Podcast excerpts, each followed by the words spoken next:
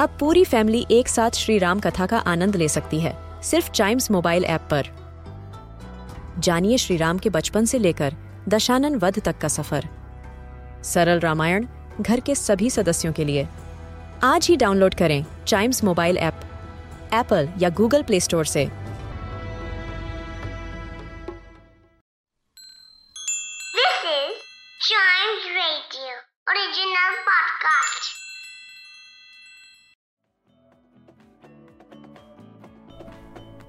Welcome, आप सुन रहे हैं अ न्यूज़ डे पॉडकास्ट और आज उस खबर की बात करेंगे जिसकी चर्चा भाई साहब, हम सर्दियों के दिन में तो बहुत करते हैं, लेकिन जब हमें खिली खिली धूप मिलती है तो उसको भूल ही जाते हैं। जी हाँ वो है एयर क्वालिटी इंडेक्स और ये नाम सुनते ही आपको कहीं ना कहीं दिल्ली ज़रूर याद आ गई होगी। तो जी हाँ दिल्ली का एयर क्वालिटी इंडेक्स अभी भी बहुत ही ज़्यादा खराब है और आज सुबह में जो है सेंट्रल पॉल्यूशन कंट्रोल बोर्ड के हिसाब से दिल्ली का एयर क्वालिटी इंडेक्स 246 के आसपास था।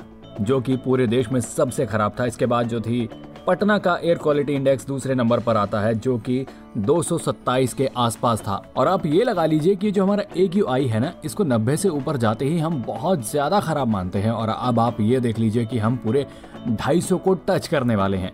अब ऐसे में कुछ दिन पहले जब ठंड थोड़ी बहुत चल रही थी, दिवाली के आसपास का माहौल था और हमें आसपास धुआँ और धुंध नज़र आ रही थी तो सुप्रीम कोर्ट भी एक्टिव थी गवर्नमेंट भी एक्टिव थी और सब एक दूसरे को फटकार रहे थे और कह रहे थे कि भाई साहब पॉल्यूशन को थोड़ा कंट्रोल करो।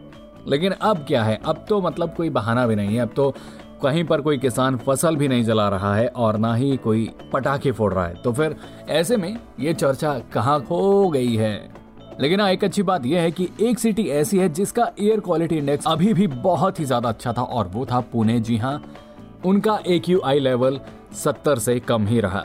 तो कुल मिलाकर बात यह है कि अभी ज़रूरत है। भले ही हमें सूरज की खुली धूप मिल रही हो, लेकिन फिर भी जो एयर पोल्यूशन है, उसके ऊपर तो ध्यान देना ही होगा।